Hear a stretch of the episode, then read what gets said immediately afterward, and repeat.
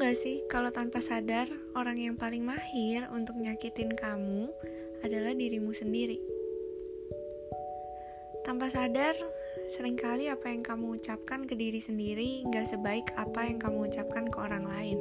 Bahkan mungkin apa yang kamu ucapkan ke diri sendiri itu cenderung destruktif. Kamu selalu ingat untuk memperlakukan orang lain dengan baik, namun sering lupa bahwa diri kamu sendiri juga layak diperlakukan sama. Dan untuk mengatasi kebiasaan ini diperlukan self-compassion atau belas kasih terhadap diri sendiri. Ini adalah kunci penting untuk kamu bisa lebih bahagia menjalani hidup. Riset bahkan menunjukin kalau seseorang dengan tingkat self-compassion yang tinggi cenderung lebih termotivasi, tidak malas, lebih berhasil, dan bahagia. Self-compassion juga mampu mengontrol diri, membantu seseorang mengurangi dorongan untuk menyakiti diri sendiri, baik secara fisik maupun emosional.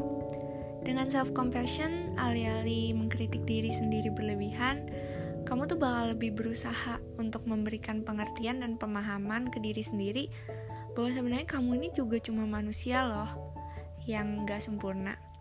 Kecewa sama diri sendiri itu wajar.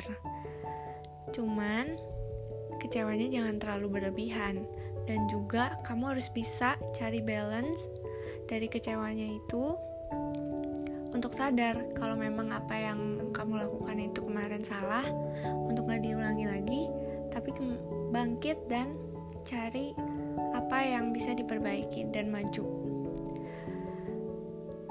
yuk latih self compassion kamu karena diri kamu lebih berhak mendapatkan apresiasi atas banyak hal baik lain yang udah kamu lakukan sejauh ini.